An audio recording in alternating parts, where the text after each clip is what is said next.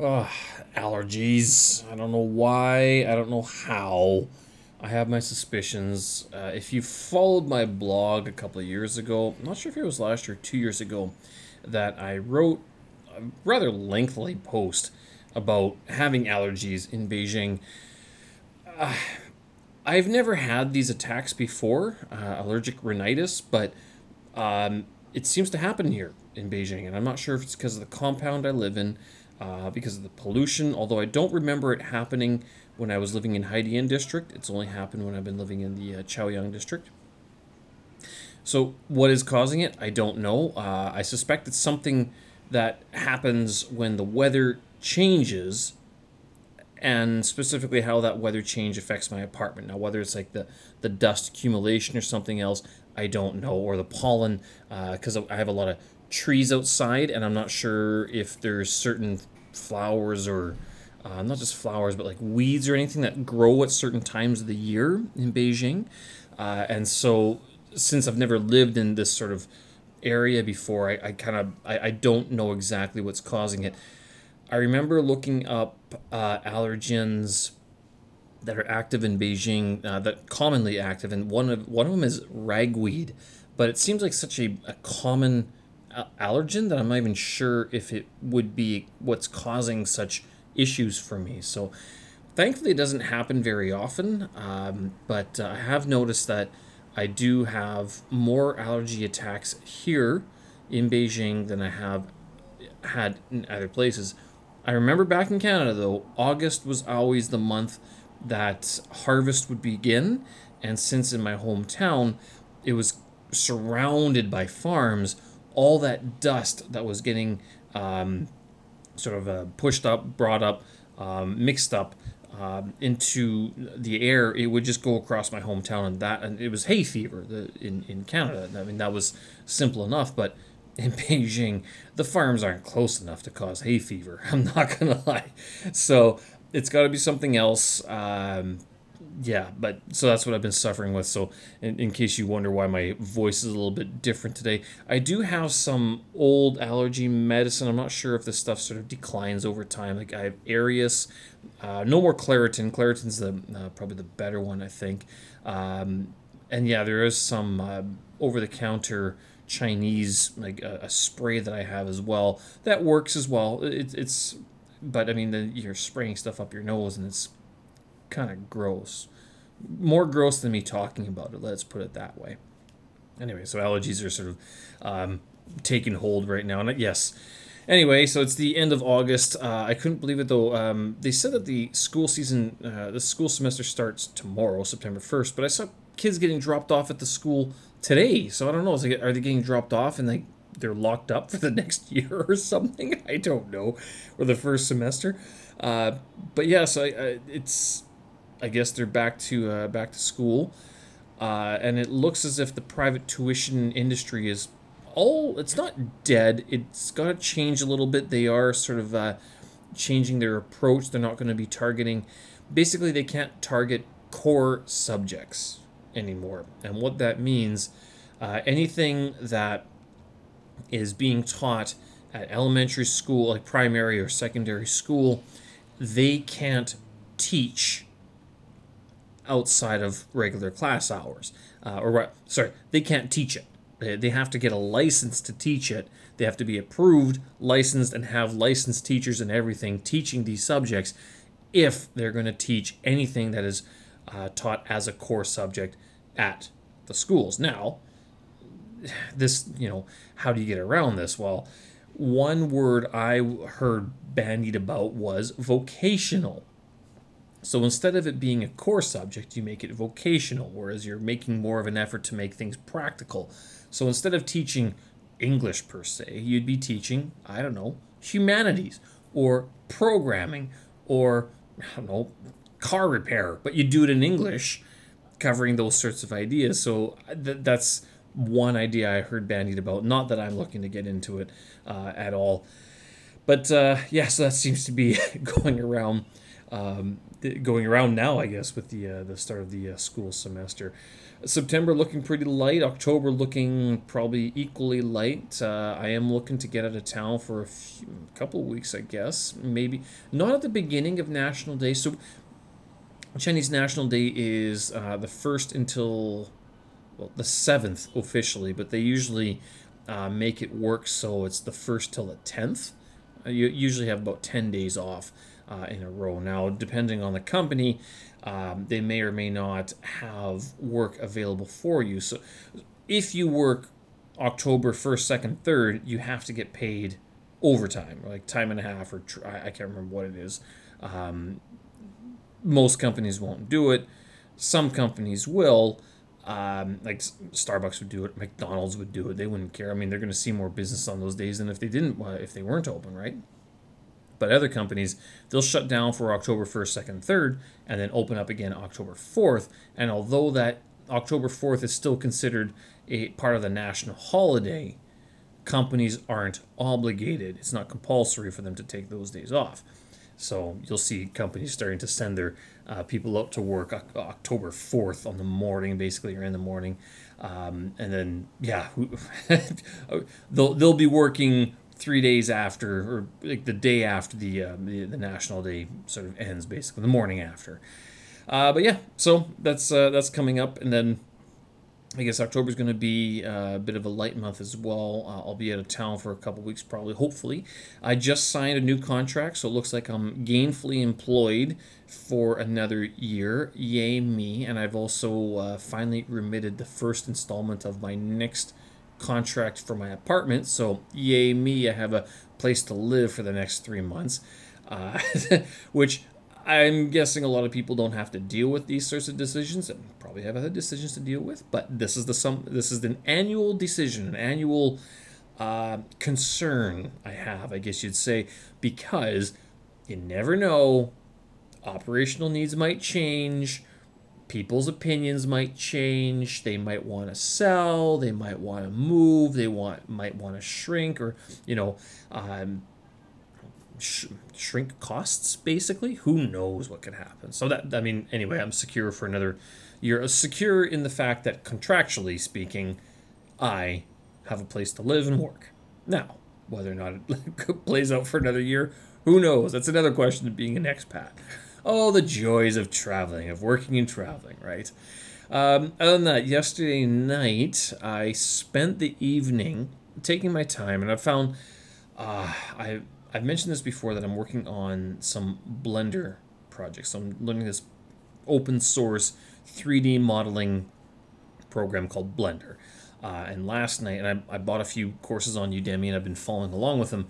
Uh, and I think they're great. They do go a little bit fast sometimes, but to be fair, Blender overall and 3D modeling software. I mean, this could be anything, like uh, even if it's After Effects or Maya or Cinema 4D or any any sort of 3D uh, modeling program. I wouldn't have the a clue how to use because I've never used them before.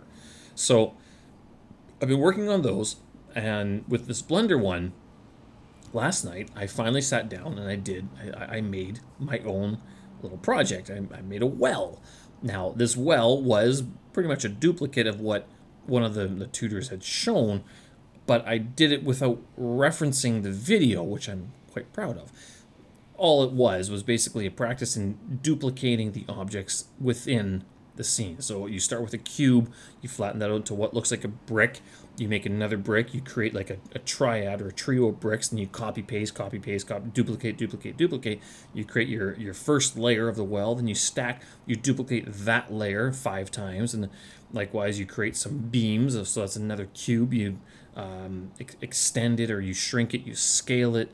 Uh, and so it was practice basically duplicating objects and uh, scaling them to a, a certain size and uh, I was actually kind of impressed that I mean it mostly looks like a well. I don't know if um, it would be a very effective well, but it was well enough done that I was like, hey, look at that.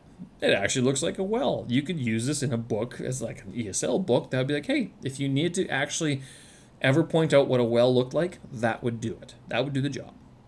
So yay me, uh, a little bit a little bit of success with uh, the Blender project so far. Currently, I'm working on a, a set of dice uh, that I want to get done, uh, which is it's it's alright. I mean, a bit simpler, but uh, the methodology of the couple of different courses because I bought uh, courses from a few different people, um, and this one is a little bit uh, he's a bit more slow going. Uh, but uh, he focuses a lot more on environments, which is what we're going to get to uh, later on. So uh, it's kind of neat to uh, uh, take a look at that. See him still sniffling. Um, other than that, this morning spent a good amount of time on Chinese, um, and that's because I didn't have to work, and I found that if I don't have to work, I can commit more time to studying Chinese, like specifically sitting down in the morning and just going through. Actually, sorry, not even sitting down. I on my I, I go for a morning walk, and it's about thirty minutes long, forty minutes long, and the way that I pace that walk. I try to get out there a lot earlier than I used to. I get out there 10 to 7, 7 o'clock. The reason why is because there's fewer people around, and that way I don't have to look where I'm going as much.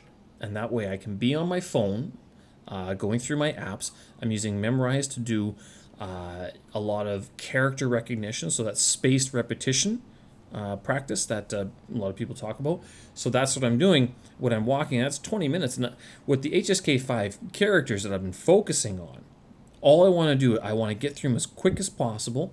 But with this Memrise app, it slows you down in that you repeat so many of them that it almost becomes second nature or very natural to respond. Like, what's what are these characters? How do you translate this? Um, what what are how does this sound or what did you just hear sort of thing which characters did you hear being spoken so it's good in that regard that uh, i'm able to just bang through these characters and keep on repeating them, keep on going through them. I'm doing I'm doing the same thing for Russian as well. A lot of Russian verbs I'm going through, uh, just to practice those uh, the uh, uh just expanding my vocabulary in Russian basically. But I, I, I reserve that for Thursdays, Fridays, Saturdays, whereas Chinese, I think I gotta make it an everyday thing now if I want to get through these characters as soon as possible. Uh, given that I want to have this test done and over with uh, by early 2022, I guess I'm just to have to make it something that I sit down and do every day 20 minutes, 25 minutes, go through my characters. And that's it. Like, just keep on repeating, looking at them, going through the different apps. The other thing I did this morning, I wrote out some of my class notes, uh, which is again, I do this for writing practice to make writing the simple Chinese characters easy. And I don't mean like uh, simplified Chinese, I mean that when you when a, a, a, an easy word is spoken like 现在 right now i want to be able to write that down without even thinking what goes into the characters i want to be able to do that um, one of the more complicated ones that I can think is that that is commonly spoken, shui jiao, to, to go sleep, to sleep, shui jiao. But shui jiao requires a bit more, like you look at it and go, ah, it looks like a complicated character until you break it down. And you're like, wait a minute, it's not that complicated. It does require a, a knowledge of how the stroke order goes to make sure that you get all of them in the in the right place.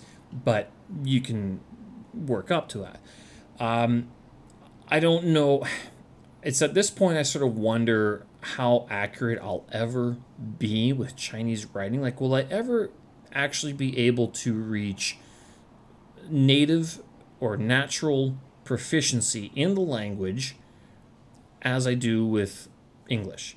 Could I even do this with Russian? So I don't know. I'm starting out right now. I mean, spending six years on Chinese so far. What a year on Russian, or you know, a couple months officially on Russian in terms of having a teacher. Uh, but uh, in terms of working on Russian, i I've been doing that on and off for the last few years already. So, how much proficiency can I expect? Can I reasonably expect over the next little while up until I write the uh, HSK five test? So that's kind of been keeping me busy every morning. I'm just to start doing my characters, I'm to write out my class notes, uh, write out basic sentences.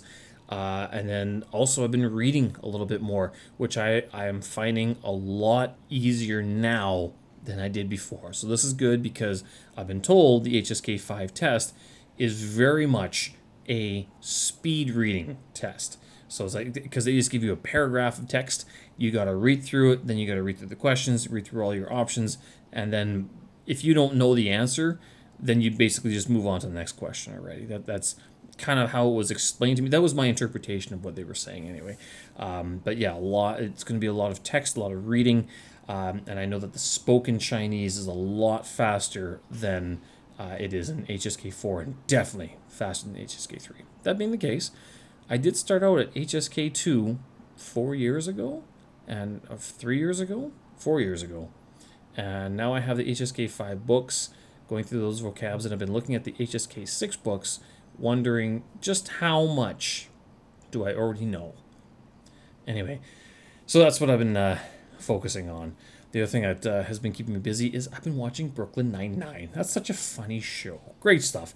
Uh, it's sad to see that it is the last uh, season for that show, and I think it's going to end what middle of September, and then uh, luckily Family Guy starts up after that, which is good. So, yeah, those are my my two good shows. I, I highly recommend people uh, uh, take a look at. But yes, Brooklyn Nine Nine. Watching that.